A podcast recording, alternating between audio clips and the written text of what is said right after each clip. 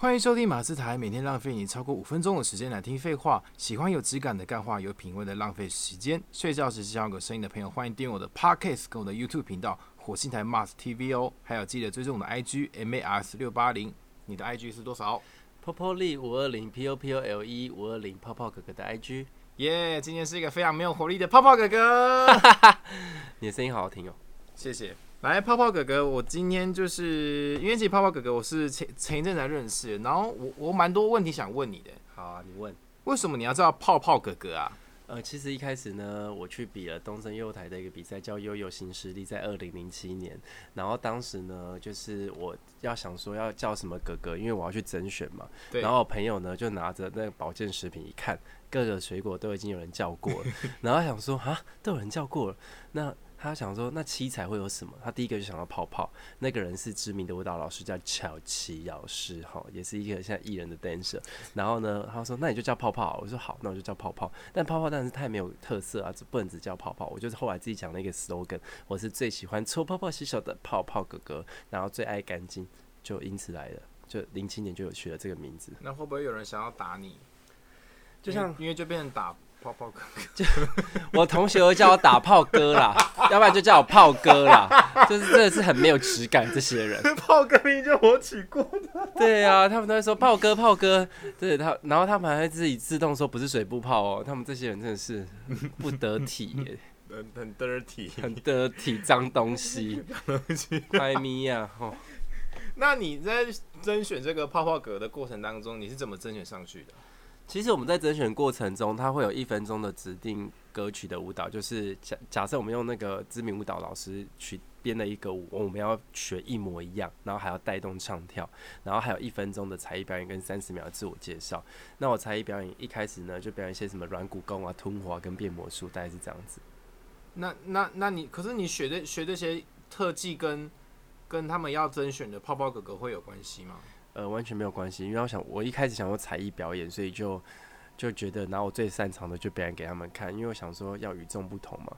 那后来就是常去甄选之后呢，我后来就是走另外一种形式，就例如我会变成折气球啊，或者是说故事啊，或者是变魔术啊之类的。那为什么不是边边吞火，然后边穿乔乌哥哥，然后边折气球？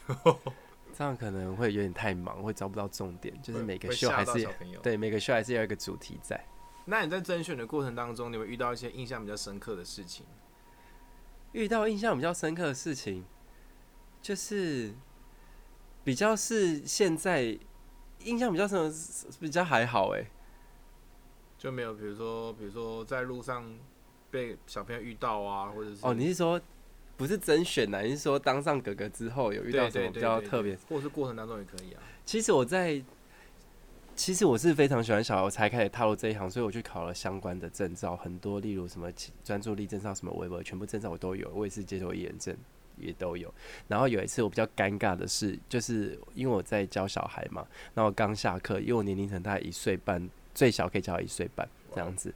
然后呢，你也知道，大家都知道读北体的，就台北体院的男生都非常健壮，很勇猛，身材都很好。那有一次我工作结束完之后呢，我就说，你买新的鞋鞋哦，我整个觉得瞬间超尴尬。然后我们要从一楼走到四楼，然后我们一楼到四楼完全都没有讲话。然后到了四楼才跟他讲说：“哎，不好意思，我刚工作完，所以那个有点反应不过来。”他想他，然后他说：“对啊，我怎么想说你怎么会讲写写？”我说：“对，因为我刚教小孩，不好意思。”然后。遇到什么比较有趣的事情，我通常都是我被认出来都是很尴尬的时候。例如就是几年前我在做捷运，就是因为我桃园人，我要回家，我就做捷运，然后又穿的很厚，因为那时候冬天，然后又提了大包小包，然后头发什么都没有，因为没有化妆，就超级丑，就被认出来。还有一次是我就是下雨天，然后骑摩托车，然后去买个便当，然后呢。我才刚脱安全帽，就穿着雨衣，然后老板娘不夸张，老板娘跟旁边的就是在吃饭的，就走过来问说：“请问一下是泡泡哥哥吗？”我想说，我现在超级丑，而且很狼狈，又下雨，然后全是湿哒哒，你也认得出来，大概是这种概念。呃，刚刚你有提到，你说你有考专注力证照，那个时候学什么样的内容？其实是现在其实蛮多有些自闭症小朋友，包含过动症、雅斯伯格症，还有一些专注力不集中。其实现在其实很多小朋友这一类的问题，那这个只是其中的一个征兆，是让他们学习可以让他们更专心。然后我还要去考一些什么社区证照啊、瑜伽、育朗、皮亚提斯的核心国际证照啊，还有那时候还有去考那个全呃幼儿体智能照，本来就已经去考了。然后还有那个美国，呃，我美国的那个 Michael Jackson 的老师很厉害吧？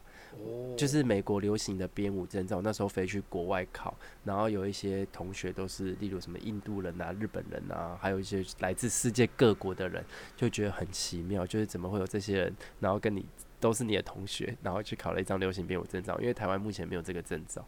那那个编舞，编舞跟你未来编小朋友的舞里面，你觉得会有帮助吗？我觉得有帮助，因为他们那个比较是。就是他，他们主要也是做推广舞蹈的动作，所以变成说他们的舞蹈不会太难。就是他有一些教学的方式跟编舞的一些内容跟一些 SOP，然后在里面中学到蛮多的，然后也应用在我的儿童编舞上面。哦，那这个编舞里面你会加，比如说听歌词，去比如说比如海草，你就要这样这样波浪波浪这样？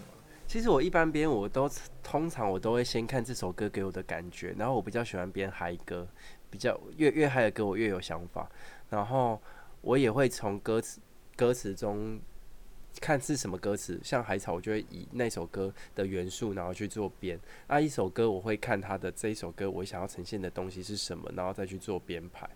哦，那你我我之前跟你聊过，你你有学现代芭蕾？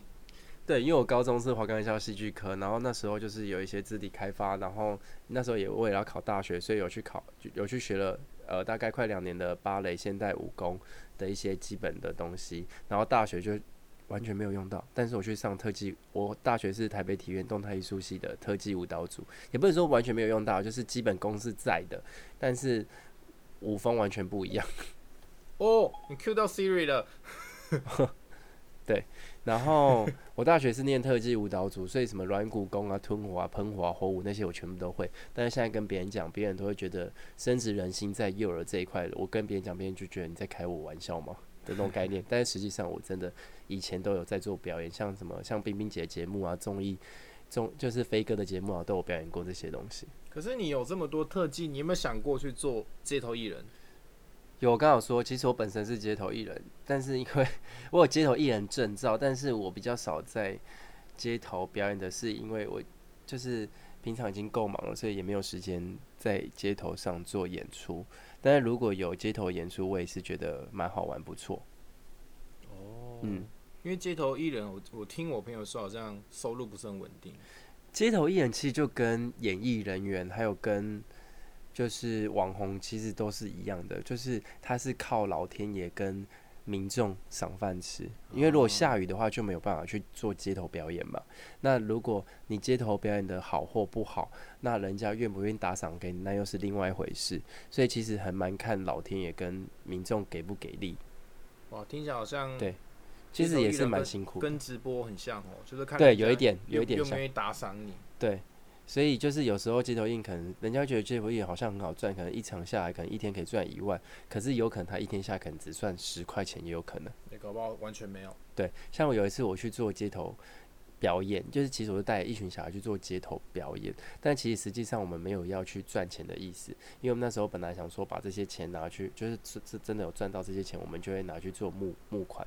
结果那一天呢，我们去做了就是表演，然后募款，那你猜我们募款到多少？会这样问的话，应该是不多。啊，大概多少？你觉得？嗯，两百块。我跟你讲，一元都没有啊。对，所以其实不要觉得只有艺人好像很好赚，就跟 KOL 或者网红啊，或者艺人会觉得好像很好赚。其实基本上，像很多人也觉得直播很好赚，但其实实际上没有大家想象中的这么好赚。对，直播这块其实已经下滑很严重。对。嗯，所以你不考虑做直播？我觉得我专心在主持跟舞蹈上面会比较好，包含了拍摄影片也算在里面。好，那我们下一集来讨论你拍摄的影片好了。那就这一集先谢谢泡泡哥哥，不客气。有任何意见欢迎在底下留言，我也会不定期在 IG 直播，希望大家能够多多支持、按赞、分享，记得帮我的 Podcast 打五颗星好评哦。我是马斯，我是泡泡哥哥，我们下期再见，拜拜，拜拜。